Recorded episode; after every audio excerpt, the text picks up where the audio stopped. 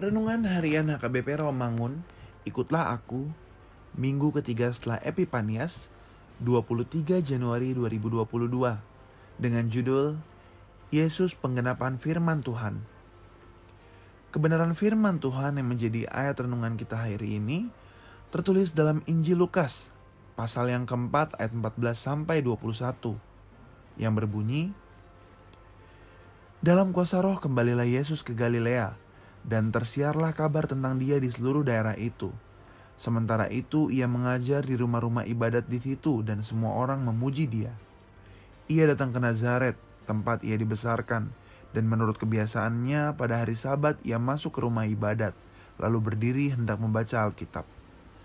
Kepadanya diberikan kitab Nabi Yesaya, dan setelah dibukanya ia menemukan nats di mana ada tertulis, Roh Tuhan ada padaku, oleh sebab ia telah mengurapi aku untuk menyampaikan kabar baik kepada orang-orang miskin, dan ia telah mengutus aku untuk memberitakan pembebasan kepada orang-orang tawanan dan penglihatan bagi orang-orang buta, untuk membebaskan orang-orang yang tertindas, untuk memberitakan tahun rahmat Tuhan telah datang.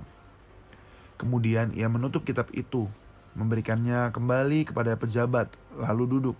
Dan mata semua orang dalam rumah ibadat itu tertuju kepadanya.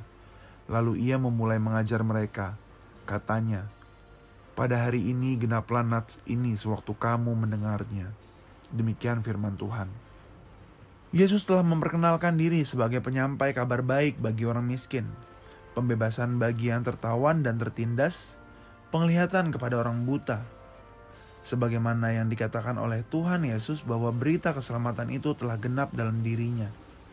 Penggenapan itu sendiri bukanlah hanya pernyataan waktu ketika Yesus menyatakan berita keselamatan itu. Namun perkataan Yesus tentang penggenapan nats itu adalah suatu syarat bahwa nubuat itu menjadi nyata bagi yang sungguh-sungguh mendengarkan perkataan Tuhan Yesus.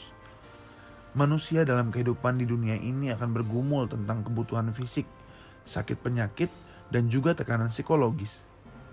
Di satu sisi manusia akan berjuang untuk menang menghadapi hati dan pikiran yang terbelenggu oleh sakit hati, amarah, kebencian, dendam.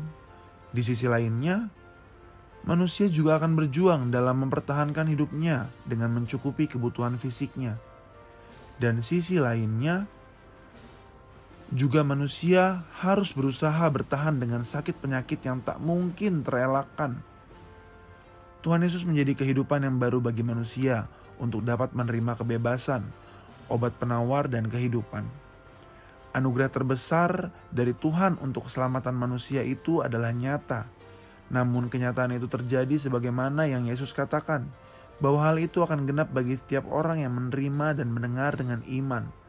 Kelemahan kita sebagai manusia dapat disempurnakan oleh Tuhan ketika iman itu teguh sepenuhnya dalam Dia pemberi anugerah. Marilah kita berdoa. Tuhan, jadikan kami sebagai sahabat Yesus, menyatakan kehendak Yesus dalam dunia ini. Amin.